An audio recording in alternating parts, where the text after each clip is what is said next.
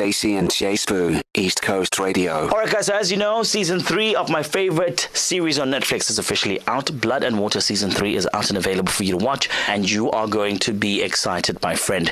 It's worth the binge. I didn't manage to finish all six episodes, but as far as I watched, I can tell you this for free. There is definitely going to be a season four. Guys, there are new cast members. KB's mother is now introduced into the picture, and I'll tell you one thing about her. She is a beast. Guys, people go missing. There are car accidents. There are investigations being launched. There are love triangles.